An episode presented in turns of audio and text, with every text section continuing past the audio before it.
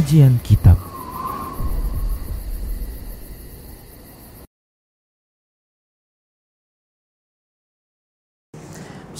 Assalamualaikum warahmatullahi wabarakatuh. Innal hamdalillah nahmaduhu wa nasta'inuhu wa nastaghfiruh wa na'udzu billahi min shururi anfusina wa sayyiati a'malina. May yahdihillahu fahuwal muhtadi ومن يضلل فلن تجد له وليا مرشدا. أشهد أن لا إله إلا الله وحده لا شريك له وأشهد أن محمدا عبده ورسوله الذي لا نبي بعده. فقال الله سبحانه وتعالى يا أيها الذين آمنوا اتقوا الله حق تقاته ولا تموتن إلا وأنتم مسلمون. وقال عز من قال يا أيها الذين آمنوا اتقوا الله وقولوا قولا سديدا. يصلح لكم أعمالكم ويغفر لكم ذنوبكم.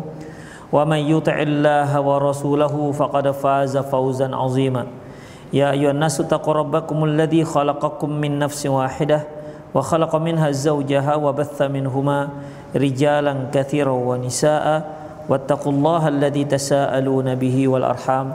إن الله كان عليكم رقيبا. أما بعد نستقى الحديث كتاب الله.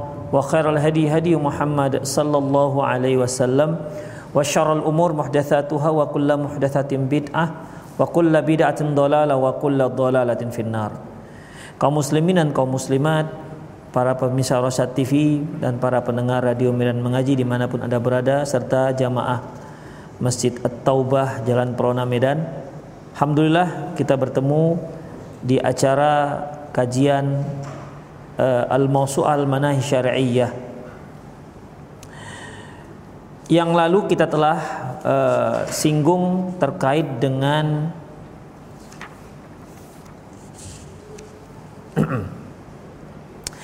dilarangnya, diharamkannya makmum mendahului gerakan-gerakan imam.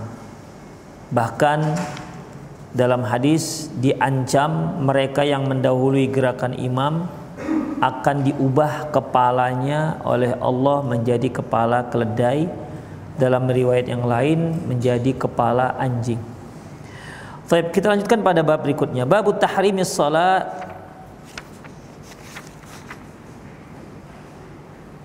Demikian juga kita sudah bahas tentang tidak dibolehkannya salat di antara dua tiang. Untuk malam hari ini, kecepatan pada malam hari ini kita akan bacakan babuz zajri anitatawil imam wal makmum fi makanihi. Bab dicelanya imam dan makmum solat sunnah di tempat dia melakukan solat wajib.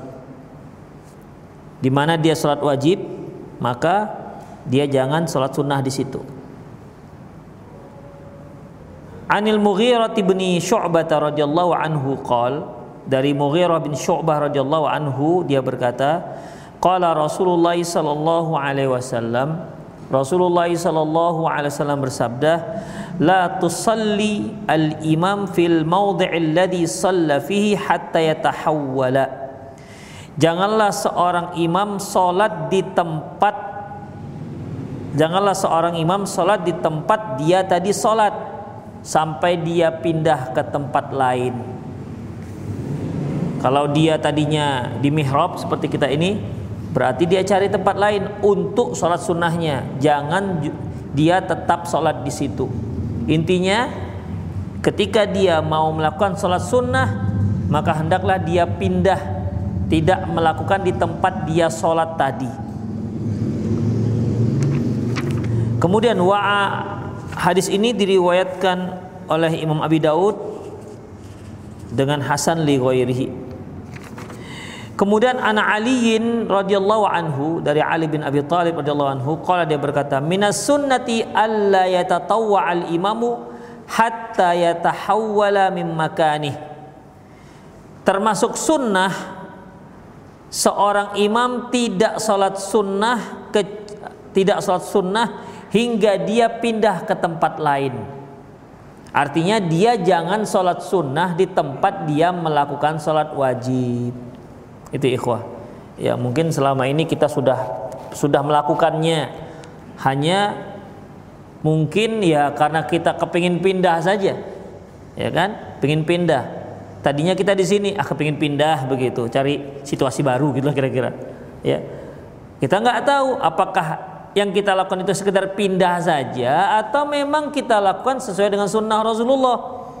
Ya kalau kita lakukan memang kepingin pindah, ya sekedar kepingin pindah, tidak apa-apa kan kita pindah ke tempat lain, ya untuk sholat sunnah. Bahkan kalau kita pindah ke rumah lebih bagus, karena Rasulullah SAW menyatakan bahwasanya afdul salatu afdalus salatu fil buyut ilal maktubah sebaik-baik sholat yaitu di rumah kecuali sholat wajib.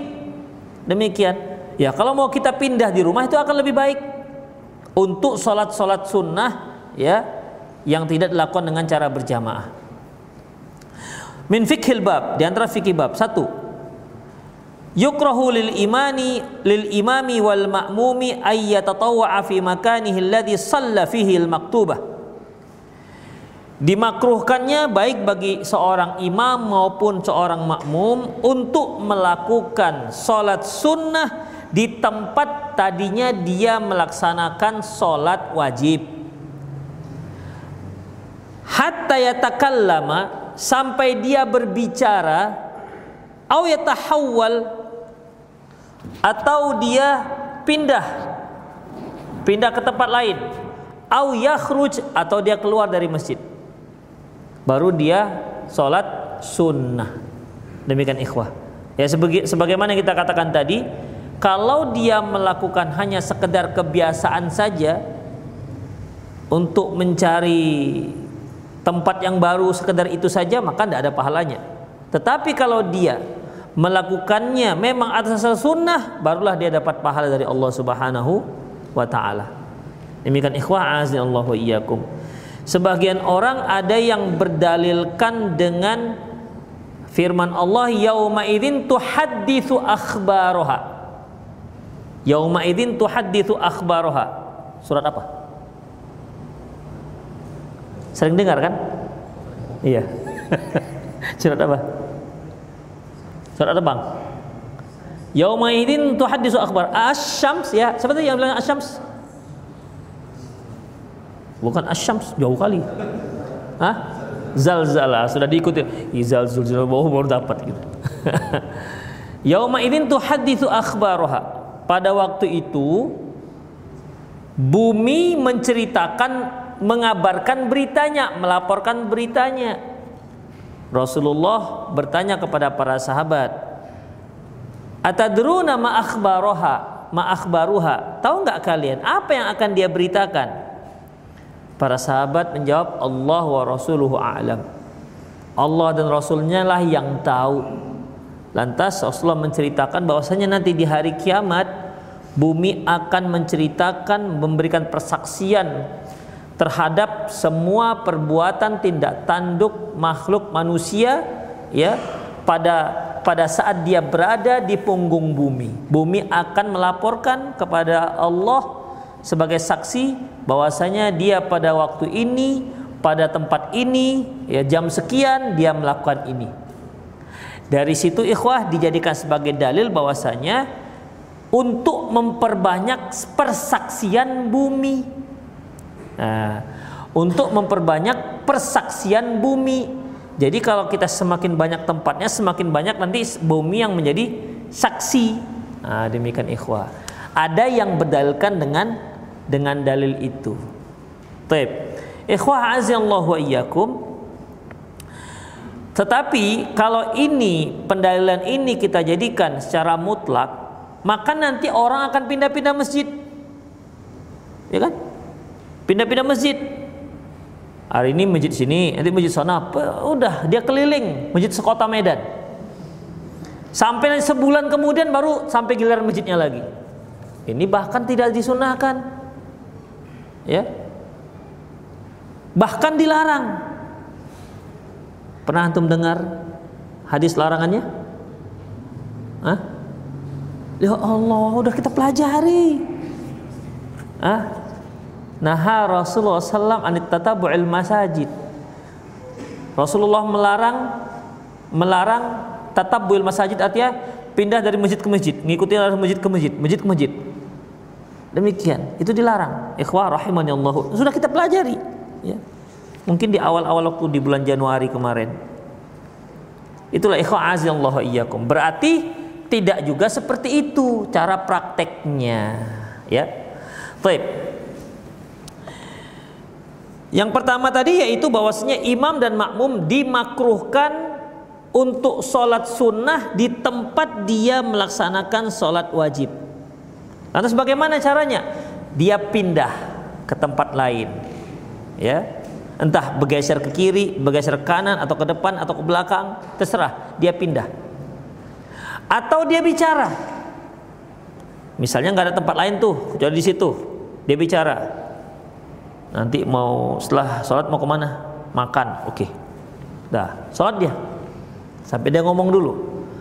Au yakhruju Au yakhruja atau dia keluar. Ya, dia keluar. Salat sunnahnya di rumah. Demikian ikhwah. Ya. Dia keluar tapi nggak sholat sunnah. Gimana? Nggak ada dalam bab ini. nggak ada dalam bab ini. Ini bab ini dia mau sholat sunnah. Kalau dia, dia maksudnya sampai dia pindah atau dia bicara atau dia keluar maksudnya setelah itu dia sholat sunnah. Begitu sampai dia bicara habis bicara pulang. Ya sama aja. Nggak masuk dalam pembicaraan. Ya. Jadi yang di sini yang dimaksud dia pindah di, dari tempat tersebut atau dia bicara atau dia keluar setelah itu dia melakukan sholat sunnah. Nomor dua yukrahu waslu salati bis salati dunna faslin bi kalamin awintiqali dimakruhkan menyambung sholat dengan sholat berikutnya dengan tanpa ada dengan, dengan tanpa ada pemisah dengan, dengan tanpa dipisah dengan ucapan ataupun berpindah. Demikian. Jadi habis sholat ya habis sholat kemudian kita sambung lagi dengan sholat berikutnya di tempat yang sama. Ini dimakruhkan. Nomor tiga. Farraqa ba'du ahli ilmi bainal imami wal ma'mum Sebagian ulama ada yang membedakan antara imam dengan makmum. Fakarihu dzalika lil imam wa rakhasu lil makmum. Mereka katakan larangan itu hanya untuk imam, adapun makmum tidak. Makmum boleh. Ya dia salat sunnah di tempat dia salat wajib. Wala farqa kama huwa dhahirul hadis Muawiyah radhiyallahu anhu. Ya, ini pendapat yang kurang tepat yang seharusnya tidak ada perbedaan antara hukum imam dengan hukum makmum berdasarkan zohir hadis Muawiyah radhiyallahu anhu fa inna Rasulullah sallallahu alaihi wasallam amara bidzalik.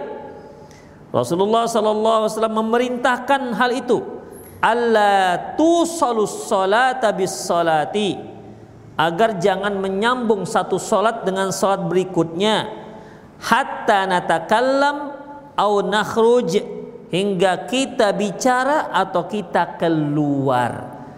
Jadi di sini hukumnya mencakup imam dan makmum. Memang ikhwah di dalam hadis yang telah kita sebutkan di bab ini itu semua kaitannya dengan dengan imam. Demikian la yusallil imam. Nah, tidaklah seorang janganlah seorang imam Salat fi maudhi'il ladzi fihi, di tempat dia yang sudah salat, di tempat dia melaksanakan salat hatta yatahawwala sampai dia pindah. Disebutkan imam. Dalam hadis yang kedua, minas sunnati alla yatatawwa'ul imam hatta yatahawwal makani mim makani. Termasuk sunnah agar imam tidak salat sunnah di tempat dia salat wajib hatta yatahawwal min makani hingga dia pindah dari tempatnya. Dua-dua hadis ini menyebutkan imam. Tetapi dalam hadis Muawiyah beliau menyebutkan larangan secara umum mencakup imam dan makmum. Ya, mencakup imam dan makmum. Wa huwa asahhu ma fil bab. Ini merupakan pendapat yang paling kuat dalam masalah ini, yaitu masalah bahwasanya larangan tersebut mencakup imam dan makmum. Termasuk juga perempuan ya termasuk juga perempuan tidak ada perbedaan hukum perempuan dengan hukum laki-laki jadi kalau dia sholat di rumah dia ya si perempuan sholat di rumahnya maka ketika dia mau sholat sunnah dia geser ke kiri atau geser ke kanan. Nah, jadi ini bukan hanya kaitannya dengan masjid, ya, karena larangannya adalah dilarang menyambung sholat dengan sholat. Itu bisa terjadi tidak hanya di masjid, di rumah pun terjadi. Hanya saja memang lebih sering di masjid ketimbang kita menyambung sholat dengan sholat berikutnya lebih sering di masjid ketimbang di rumah. Bahkan kalaupun mau kita sambung di rumah sholat sunnahnya sampai di rumah nggak teringat lagi sholat sunnahnya ya kan? Begitu sampai rumah yang teringat makan, begitu kan? Sampai di rumah datang anak kita sudah nggak lagi sholat sunnah. Demikian makanya banyak yang Nah, udahlah tuntaskan ini kalau kami pulang ke rumah nggak jelas itu statusnya. Entah iya atau enggak nanti sholatnya begitu. Ya kan? Demikian ikhwah rahimanallahu wa iyyakum. Padahal sholat di rumah itu lebih besar pahalanya. Mungkin juga gara-gara itu ikhwah. Ya, lebih besar apa namanya? Lebih besar godaannya. Kalau di masjid kita lakukan sholat sunnah kan semua sholat ya kan. Kadang-kadang kawan kita sholat, kita tadi nggak mau sholat, kawannya satu pergi kita mereka sholat. Sholat juga lah gitu. Ya kan gitu. Tapi kalau kita pulang ke rumah nggak ada yang sholat. Mikir kita sendiri. Yang lain makan kita sholat. Aduh laparnya begitu kan. Daripada habis makan aja dulu. Habis makan sholat. Nggak ada sholat juga. Demikian ikhwah. Jadi dalam masalah ini ya larangan itu yaitu tidak boleh menyambung sholat dengan sholat berikutnya. Sampai dia pindah Sholatnya pindah dari tempat yang semula. Demikian. Tidak usah jauh-jauh pindahnya, sampingnya, kirinya. Nggak usah pindah ke masjid lain, tidak usah. Jauh kali pindahnya. Berikutnya babun nahi anit tasfiq wa annahu nisa. Bab larangan bertepuk tangan sesungguhnya itu untuk perempuan. An Sahli bin Sa'ad radhiyallahu anhu dari Sahal bin Sa'ad radhiyallahu anhu qala dia berkata qala Rasulullah sallallahu alaihi wasallam Rasulullah sallallahu alaihi wasallam bersabda mali arakum aktsartum at-tasfiq Kenapa kulihat kalian banyak bertepuk tangan? Man rabahu syai' min salatihi falyusabbih. Barang siapa yang ingin mengingatkan imam jika imam salah maksudnya dalam sholatnya fal yasabbih hendaklah dia bertasbih. Fa innahu idza sabbaha ultufita ilaihi. Kalau dia bertasbih maka si imam akan menoleh kepada dia. Artinya mau uh, apa namanya apanya yang salah? Gitulah kira-kira. Jadi tahu imam oh ini ada yang salah ini. Kemudian wa inna tasfiqu lin nisa. Sesungguhnya bertepuk tangan itu hanya untuk wanita.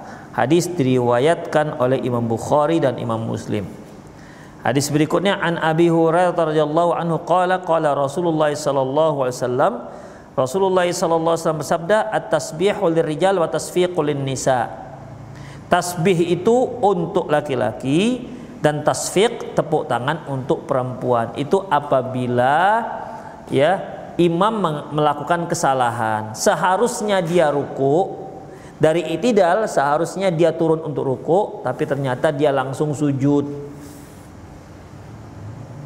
Iya. Masa sih dari itidal langsung ruku?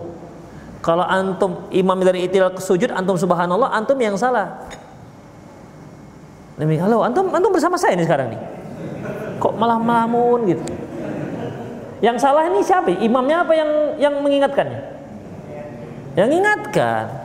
Ya kalau dia dari itidal, habis itu ya sujud, masa ruku? Demikian. Atau dia ruku begitu kan. Setelah itidal dia ruku, maka makmum kan harus ngasih tahu. Ini juga makmum yang memang dia memperhatikan sholat. Kadang-kadang makmum juga nggak tahu. Tiba-tiba subhan, subhanallah apa yang salah gitu. Si makmum memang nggak tahu. Demikian. Bahkan ikhwah pernah khilafiyah di kalangan para makmum.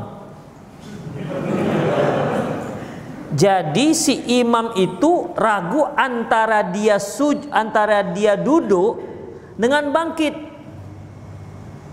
Begitu dia duduk, kata makmumnya subhanallah. Oh berarti ini harus bangkit. Bangkitlah dia. Subhanallah kata imam makmum yang lain. Bingung imamnya. Ini imam makmum yang mana yang betul? Saya pernah kejadian itu sudah lama. Jadi bingung. Setelah sholat marah-marah makmumnya. Kalian ini macam mana kira-kira? Yang betul aja. Aku duduk subhanallah, aku bangkit subhanallah. Jadi yang betul yang mana? Begitu kan?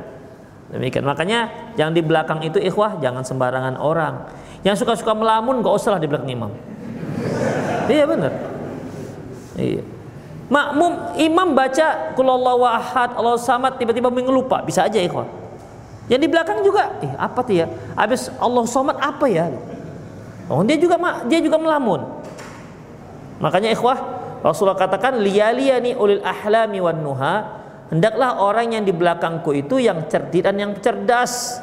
Jadi memang betul-betul dia memperhatikan Ya, jadi apabila si imamnya salah dalam gerakan, ya, salah dalam gerakan, maka bagi makmum mengatakan subhanallah untuk peruan bertepuk.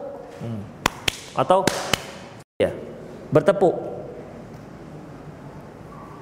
Ya tentunya agar imam mendengar. Jadi kalau imam imam mendengar tepukan itu berarti ini sedang ada kesalahan demikian ya memang kadang-kadang yang yang yang anak-anak gitu kan bertepuk dia dikira imam ini oh ada yang salah Taip. Kecuali kalau ada kesalahan bacaan. Ya. Kalau ada kesalahan bacaan tidak bertasbih tetapi diingatkan. Pernah Rasulullah Shallallahu Alaihi Wasallam lupa dalam membaca ayat, sahabat nggak ada yang membenarkan, nggak ada yang memberitahu apa ayat selanjutnya. Setelah selesai sholat, beliau melihat Zaid bin Thabit. Lantas Rasulullah bertanya, Ya Zaid, selaita ma'ana? Apakah kamu tadi sholat bersama kami? Iya ya Rasulullah. Lantas mengapa engkau tidak tidak apa namanya mengingatkan bacaanku. Nah, demikian. Berarti kalau untuk uh, kesalahan bacaan kita ingatkan bacaannya. Ya. Kita ingatkan bacaannya. Seperti misalnya dia baca sabbihisma rabbikal a'la alladzi khalaqa fasawwa. Nanti kan ada wal akhiratu khairu wa abqa. Inna hadza lafis suhufil ula suhufi Ibrahim wa Musa. Tapi ketika membaca wal akhiratu khair wa abqa berubah wal akhiratu khairul laka minal ula. Wala saufa yu'tika rabbuka fatardo. Bingung imam belum? Ini tadi rasanya awalnya sabihis kok larinya ke wadduha gitu kan. Ikhwah ini perlu ada yang ingatkan. Ya, ada yang ingatkan. Demikian. Kadang-kadang kita ikhwah jadi imam, kita sudah hafal sekali. Ketika kita baca bisa hilang, blank. Ih, kok lupa begitu. Bisa seperti itu. Makanya perlu makmum yang di belakang juga perhatian dengan bacaan. Itu dia ikhwah rahimani Allah wa. Bisa, bisa blank. Yang bacaan sabihis yang sudah hampir sering dibaca bisa tiba-tiba blank. Demikian. Makanya bukan satu hal yang aneh kalau ada yang lupa. Uang Rasulullah aja lupa, begitu. Tapi tentunya Rasulullah lupanya kan sangat jarang. Eh, kalau kita sering-sering lupa emang parah lah itu namanya. Itu ikhwah. Ya. Sama seperti ini ikhwah ketika kita membaca surat Idza syamsu kuwirat. Kan di akhir ayat itu kan falahum ajrun ghairu mamnun. Ya. Lahum ajrun ghairu mamnun itu kan yang terakhir. Nanti ada bisa kalau di di surat Wadduha apa watin? Watin. Lahum ayu fama yukadzibuka ba'du biddin. Bisa lari ke sana. Kok bertambah larinya kan gitu. Harusnya udah selesai. Falahum ajrun ghairu mamnun selesai. Demikian. Demikian juga seperti alaihim narum mu'sadah. Ada juga kan? Nanti bisa lari ke yang lain ke al Izazul zilatul arz bukan.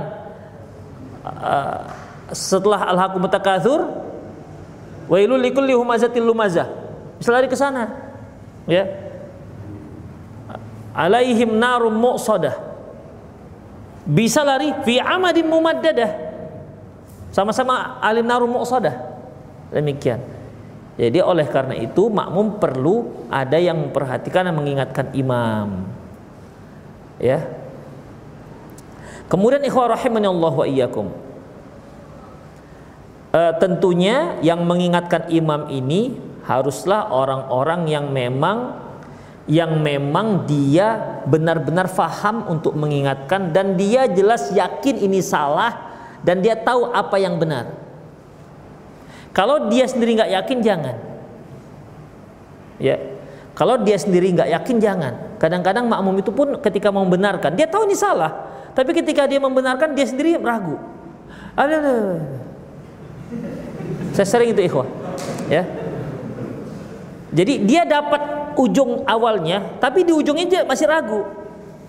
Demikian. Misalnya kita baca sabit marabikal ala alladzi khalaqa fasawwa.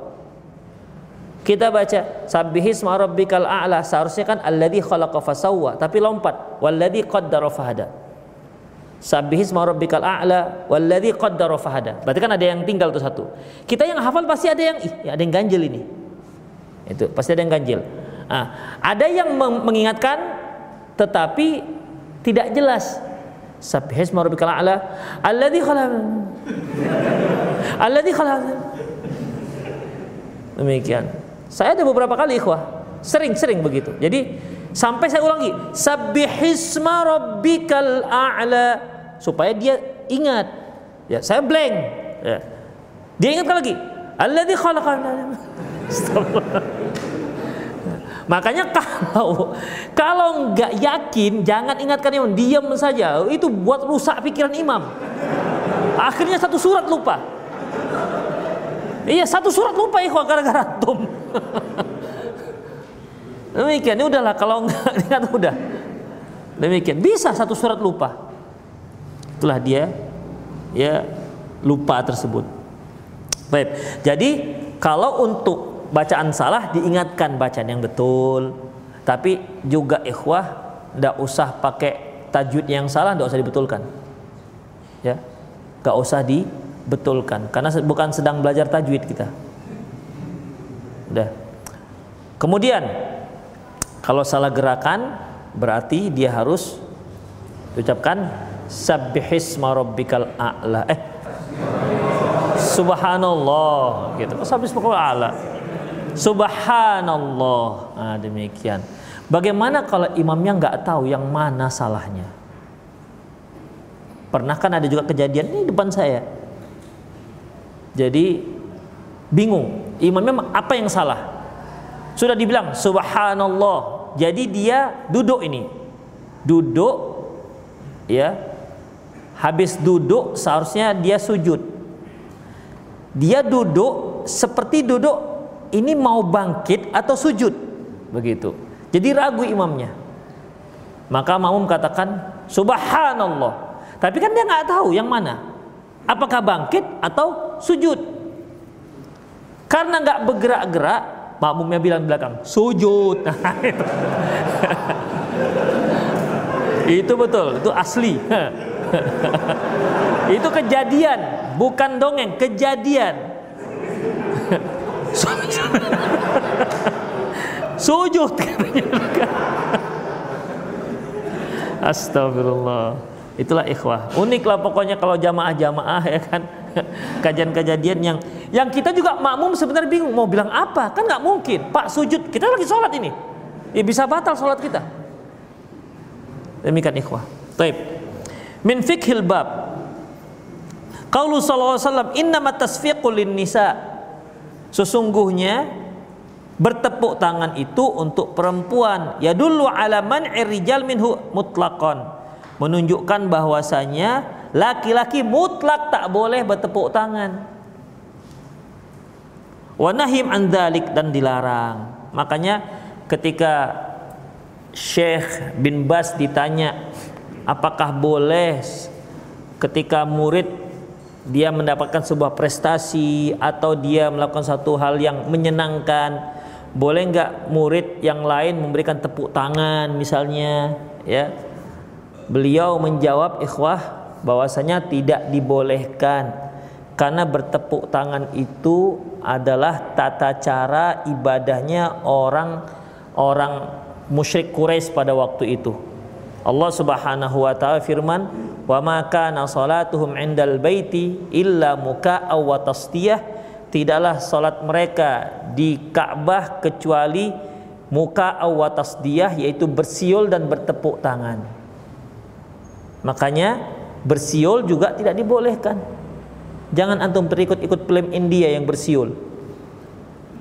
Ya, bersiul juga tidak dibolehkan karena tasyabuh dengan cara e, ibadahnya orang musyrik Quraisy pada waktu itu.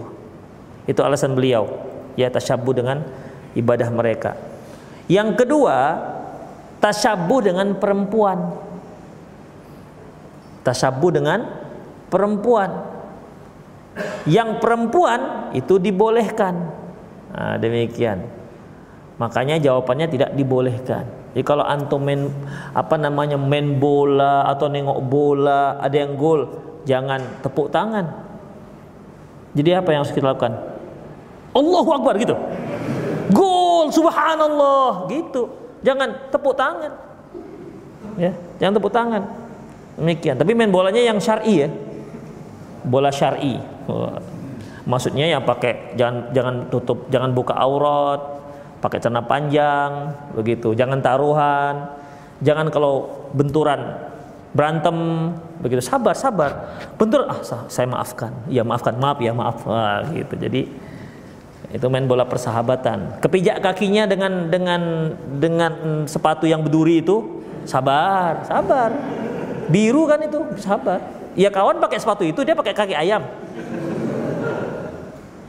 demikian. Jadi dalam masalah ini ikhwah rahimanallahu wa iyyakum tidak dibenarkan bertepuk tangan dan bersiul.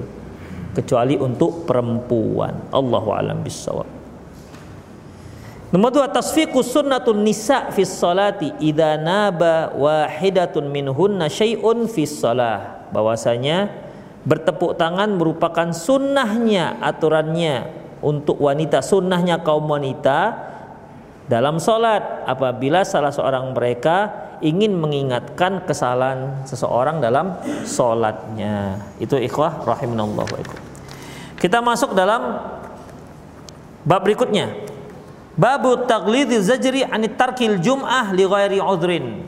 Bab sangat dicelanya mereka yang meninggalkan salat Jumat dengan tanpa udur. An Abdullah bin Mas'ud radhiyallahu anhu anna Nabiy sallallahu alaihi wasallam qala Dari Abdullah bin Mas'ud radhiyallahu anhu bahwasanya Nabi sallallahu alaihi wasallam bersabda, "Qala liqaumin yatakhallafuna 'anil jum'ah." di mana beliau berkata terhadap kaum yang enggak salat Jumat. Apa kata beliau? Laqad hamamtu an amara rajulan yusalli bin nas. Aku ingin sekali Aku ingin sekali menyuruh seorang laki-laki untuk mengimami orang untuk salat, summa ahriku alayya ala ala rijalin yatakhallafuna 'anil jum'ati buyutahum. Kemudian sementara aku ya pergi ke rumah orang yang enggak salat Jumat dan kubakar ya dan aku bakar rumah-rumah mereka. Hadis diriwayatkan oleh Imam Muslim. An Abi Hurairah radhiyallahu anhu, anin uh, wa ibni Umar radhiyallahu anhu, annahuma sami'a Rasulullah Rasulullah sallallahu alaihi wasallam yaqul bahwasanya Abu Hurairah dan Ibnu Umar mendengar pernah mendengar Rasulullah bersabda ala a'wadil mimbar di atas mimbar. Apa kata beliau? La yantahiyanna aqwamun an wada'ihimul jum'at aw la yahtimannallahu ala qulubihim summa liyakunanna minal ghafilin hendaklah orang-orang menghentikan perbuatan mereka yang tak salat Jumat atau Allah akan kunci hati mereka kemudian mereka termasuk orang-orang yang lalai. Hadis diriwayatkan oleh Imam Muslim. Dari Abil Ja'ad Ad-Dumari radhiyallahu anhu Qala dia berkata qala Rasulullah wasallam man tarakal jum'ata salasan salasa marratin barang siapa yang tak salat Jumat tiga kali tahawunan karena anggap sepele ya nggak apa-apa lah nggak salat gitu Taba Allah ala qalbih Allah akan kunci mati hatinya Wa fi riwayatin di riwayat yang lain man tarakal jum'ah salatan min ghairi udhrin fahuwa munafiq. Barang siapa yang tak salat Jumat tiga kali dengan tanpa udur, dengan tanpa alasan syar'i, maka dia munafik. Hadis diriwayatkan oleh Ibnu Hibban dan Ibnu Khuzaimah. An Abi Hurairah radhiyallahu anhu qala, qala dia berkata, qala Rasulullah SAW, Rasulullah bersabda, ala hal asa ahadukum ayat takhida subbata subbata minal ghanami ala ra'si mail au maila au mil au milaini bisa saja salah seorang kalian ya membawa subbah subbah dari subbah dari kambing subbah itu rombongan kambing 20 atau 30 ekor itu subbah namanya subbah Iya, 20 sampai 30 ekor. Kelompok kambing itu tidak hanya kambing, eh, bisa juga unta, bisa juga kuda. Jadi kalau kalau rombongan kambing itu antara 20 ke 30 namanya subbah dalam bahasa Arab. Bisa saja salah seorang kalian sedang mengembalakan kambing sebanyak subbah, artinya 20 sampai 30. Ala rosi mil au milain, yaitu sejauh satu mil atau dua mil Fayata'adzara alahil kail kala. Kemudian ternyata mereka nggak mendapatkan tempat pengembalaan. Sudah berjalan digembalakan kambingnya sejauh satu mil namun tak juga dapat rerumputan. Fayartafi'u. Kemudian mereka naik lagi semakin jauh. Summa taji'ul jum'ah fala taji. Kemudian datang Jumat. Tapi mereka nggak sholat Jumat. Namanya juga sedang mengembalakan kambing. Ya. Karena semakin jauh dari kota, di, di, di, di, di pedalaman kan tidak ada tidak ada masjid sementara ini kambing harus kasih makan udah jadi di Gembala satu mil nggak ada dua mil nggak ada ada tiga mil begitu semakin jauh akhirnya dia tidak sholat Jumat kemudian datang Jumat masuk so, so, apa namanya hari Jumat dia nggak sholat wala syaduha dia nggak ikut Wajajiul Jum'ah fala syadwa. Kemudian Jumat berikutnya dia nggak masuk juga, nggak ikut juga. Watajiul Jum'ah fala syadwa. Sampai Jumat yang ketiga dia juga nggak masuk.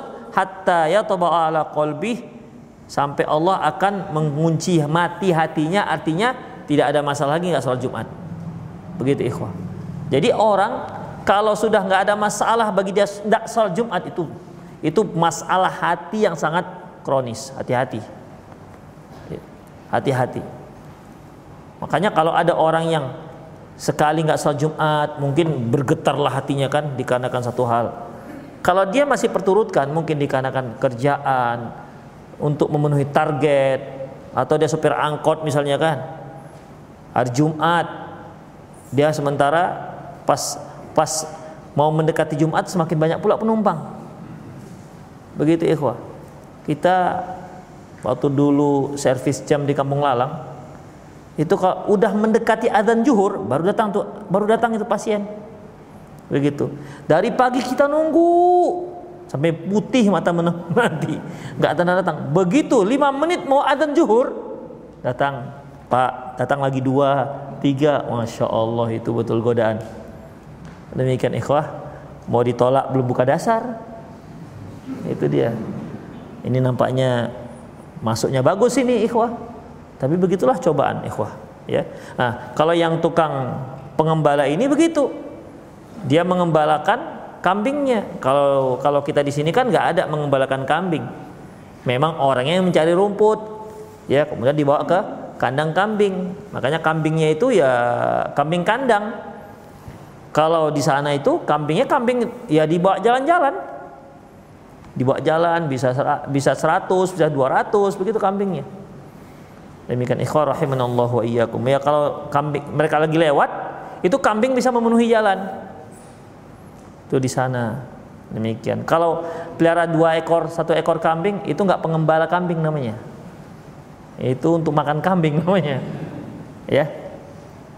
Inilah dikarenakan pekerjaan artinya ikhwah alasan pekerjaan tidak bisa dijadikan sebagai uzur syar'i. Boleh meninggalkan sholat Jumat.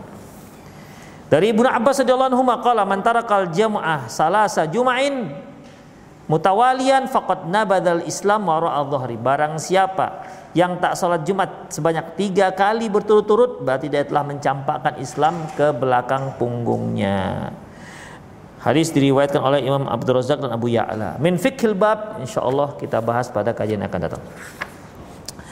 Demikian ikhwah aku qouli hadza wa astaghfirullah li wa lakum muslimin innal Bagi ikhwan yang ingin bertanya silahkan bagi permisa yang ada di rumah uh, karena ada sedikit kesalahan teknis tidak bisa interaksi langsung melalui uh, via telepon. Tapi chat bisa. Via chat bisa.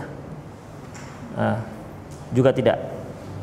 Ya baik untuk para pemirsa yang ada di rumah ya untuk malam hari ini mohon maaf karena sedikit kesalahan teknis. Tidak bisa bertanya langsung melalui via telepon maupun via.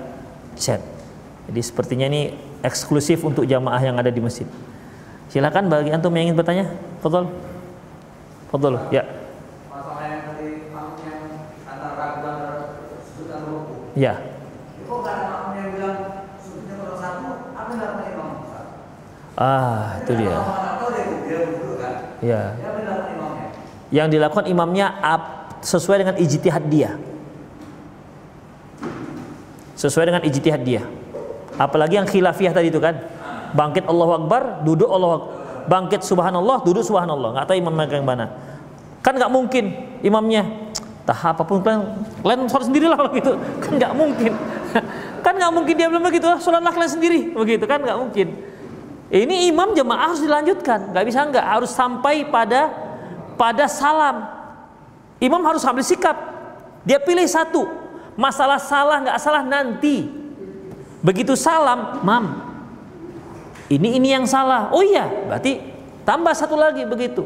Seperti tadi, yang kesalahan tadi. Bingung imamnya, ngapain? Kemudian si makmum mengatakan sujud, nggak bisa, batal tuh si makmum. Jadi gimana? Ya tetap subhanallah. Kalau seandainya enggak juga, ya sudah biarkan imam.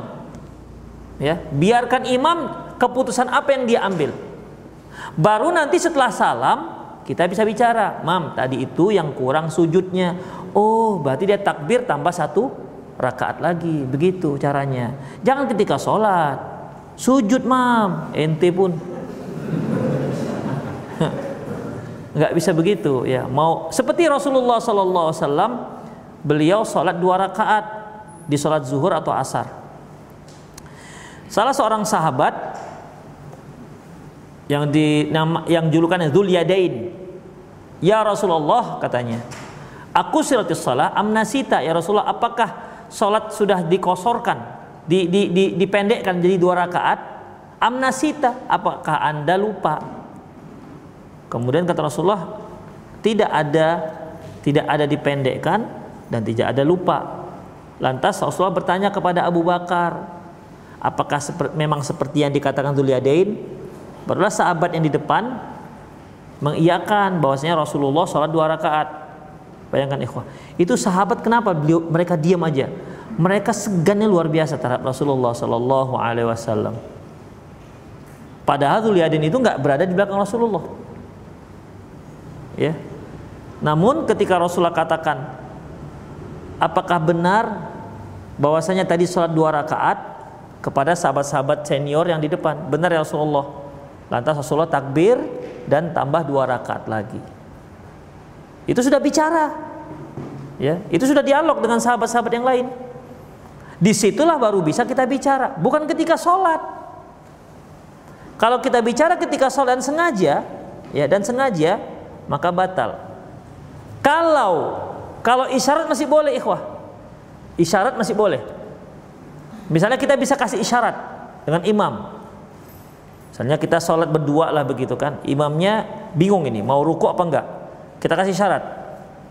Gitu. Dia faham, maka dibolehkan. Tapi bicara nggak boleh. Ya. Bicara nggak boleh. Demikian. Rahimanallah. Jadi kalau sudah seperti itu nggak tahu lagi gimana cara ngasih tahu imam, biarkan imamnya berijtihad. Jangan kita ngotot subhanallah terus. Subhanallah. Subhanallah.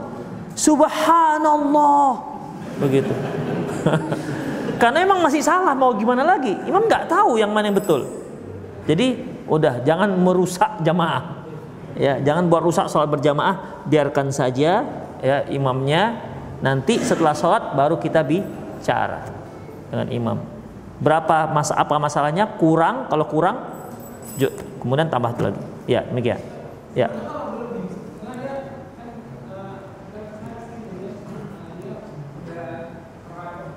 Ya. Ya subhanallah. Kita ikut. Kita ikut. Imam sudah empat rakaat. Ya. Seharusnya kan dia tasyahud akhir. Tapi dia bangkit. Kita sudah subhanallah. Sebelah kita juga subhanallah. Sebelah kita subhanallah, tiga orang subhanallah. Tapi imam nggak peduli. Dia merasa dia betul. Demikian. Lantas apa yang kita lakukan? Ah, salah lah imam, biarkan aja lah. La ta'ata fi makhluqin fi khaliq gitu. Tidak ada ketaatan dalam rangka mendurhakai Allah. Begitu. Enggak, enggak bisa. Imamnya salah, kita pun udah kita duduk aja. Duduk, duduk, duduk kita ya, gitu kan. ya. Jadi keliru kalau dia duduk. Dia yakin dia benar, betul. Tetapi karena imam mengambil keputusan, dia harus berdiri karena dia menganggap dia nggak salah, maka makmum wajib untuk ikut. Gak bisa dia berprinsip kita nggak boleh mengikuti imam yang salah. Kalau seperti itu dibiarkan, yang lain berdiri, sebagian ada duduk, begitu kan? Nanti sebagian lagi inisiatif salam sendiri. Kacau jadinya sholat ikhwah. Jadi gimana? Ikuti imam. Sampai selesai. Begitu dia selesai, baru kita boleh bicara dengan imam, mam tadi lima rakaat. Yang lain gimana betul? Iya mam lima rakaat. Jadi gimana? Imam takbir, kemudian sujud sahwi dua kali, kemudian salam. Itu caranya. Ya. Jadi intinya kalau imam sudah yakin dia melakukan, kita makmum wajib untuk ikut. Ada lagi? Ya.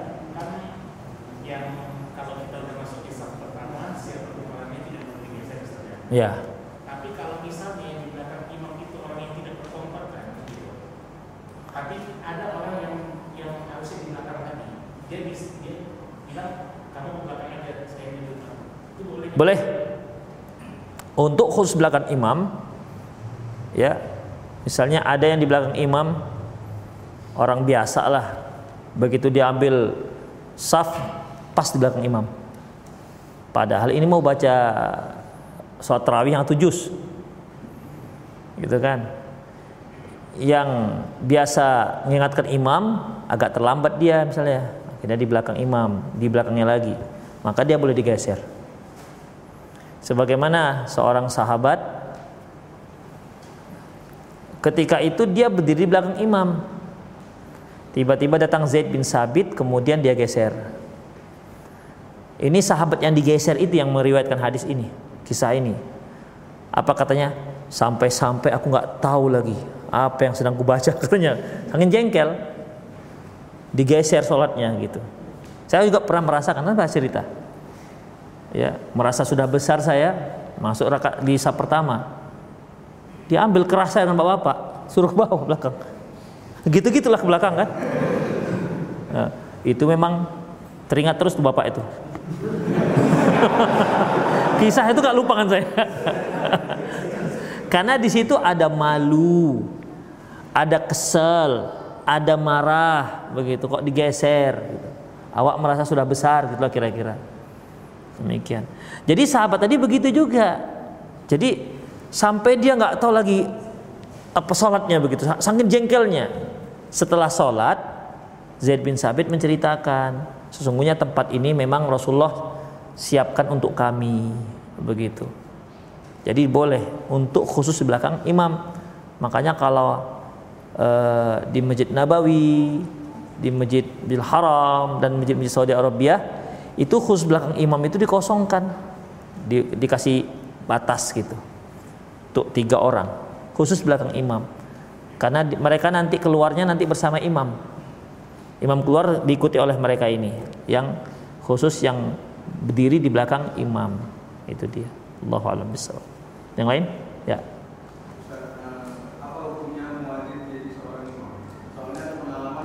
Apa hukumnya muazin? Ya.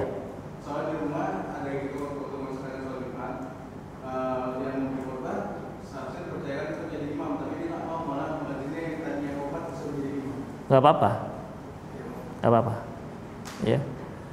Yang jadi yang muadzin kemudian dia jadi imam, nggak masalah. Apalagi kalau masjid-masjid yang sepi jamaah kan. Dia muadzin, dia komat, dia imam, dia makmum sekalian. Berarti nggak ada yang lain, dia sendiri. Harapannya begitu. Assalamualaikum adalah orang. Assalamualaikum. Kosong. Kosong. itu. Dan lain silakan. Ada lagi? Ya.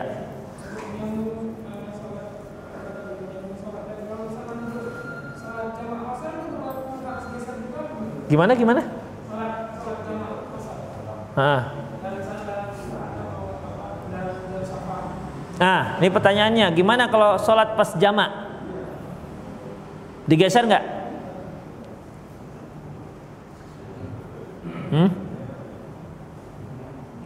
Geser nggak? Nggak. Alasannya? Oh, nggak nggak nggak ada alasan. Kalau menjamak sholat digeser nggak? Enggak. Alasannya? Iya. Apa? Iya, karena itu diikuti sholat wajib yang diikuti dengan sholat sunnah. Kalau itu kan wajib dengan wajib. Demikian. Itu yang pertama. Yang kedua, kan sudah ada komatnya. Kalau kita menjamak kan ada komat di antaranya. Berarti kan sudah ngomong. Tadi dikatakan janganlah lah janganlah seorang itu sholat janganlah menyambung sholat dengan sholat yang lain ya la la la tusallis la la tasil as-salatu bis salah hatta janganlah sambung sholat dengan sholat hatta yatakallama sampai dia bicara au yatahawwala atau dia pindah au yakhruj atau dia keluar itu sementara kalau kita menjamak sholat antara jamak antara sholat yang pertama dengan sholat yang kedua itu kan ada komatnya. Ada lagi yang lain? Ya, ya kan. Antum yang malu-malu tulis-tulis pakai biasa juga nggak apa-apa, ditulis di kertas. pada saat kita sedang sholat, Ya. eh, tiba-tiba di rakaat kedua imam itu tidak mampu berdiri, jadi sholatnya duduk. Ya. Sehingga makmumnya terpecah menjadi dua. Ah. Ada satu yang ada sebagian yang berdiri, ada sebagiannya Duduk. duduk. Nah setelah sholat baru kan terjadi perdebatan. Hmm. Kenapa kalian tidak ikut imam? Nah sebagian mengatakan kami kan mampu, imam nggak mampu, tapi tetap berdiri aja. Iya. Sholat. Nah, mohon penjelasan Bapak. Oke. Pertanyaannya imam tadinya berdiri, tiba-tiba imam oyong gitulah kira-kira Pak ya.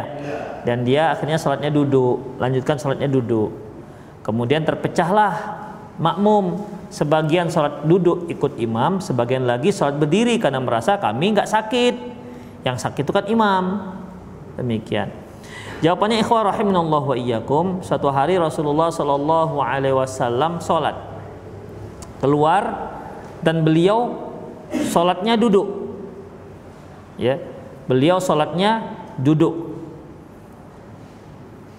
Lantas beliau melirik ke sahabat ke makmumnya. Melirik gini. Ternyata makmumnya sholat berdiri. Kemudian beliau mengisyaratkan supaya duduk. Maka duduklah sahabat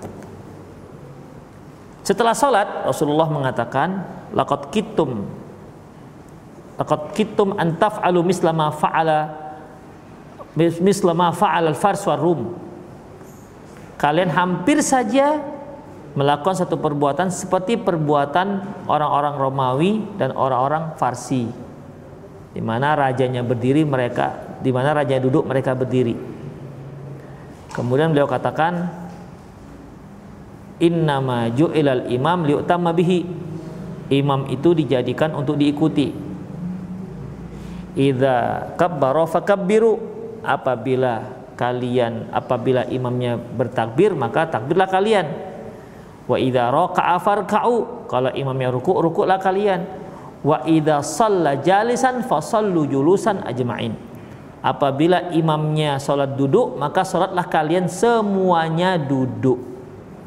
Jadi di sini walaupun makmumnya tidak sakit namun karena imamnya sholatnya duduk maka makmumnya juga harus ikut sholat duduk. Dari sini juga dapat kita ambil kesimpulan bahwasanya memang pentingnya imam rotib. Jadi imam rotib walaupun dia dalam keadaan sakit dia seharusnya tetap hadir walaupun sholat sambil duduk. Nah itu dia belum pernah ya ada prakteknya. Karena kalau kita kan kalau sakit ya nggak ke nggak ke masjid. Demikian. Perlu sekali sekali ja, tapi jangan tunjuk imam yang sakit. Bapak sakit pak. Bapak jadi imam. Kayaknya mau sholat duduk. Ini untuk sholat untuk imam rotib. Imam yang memang bertugas sebagai imam. Bukan sengaja cari-cari yang cari-cari yang duduk Misalnya ini sholat tarawih satu juz kan cari mana yang sakit. Oh bapak sakit pak, bapak jadi imam. Bapak sholat duduk biar kami sholat duduk. Nah itu nggak dibenarkan seperti itu. Ya, demikian. Ada lagi? Terakhir. Ya.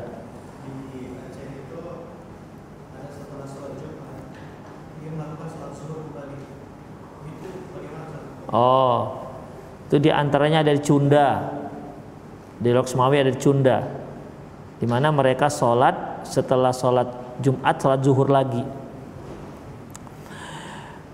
Ada pembahasan ini di dalam kitab Qaulul Mubin fi Akhta'il Musallin.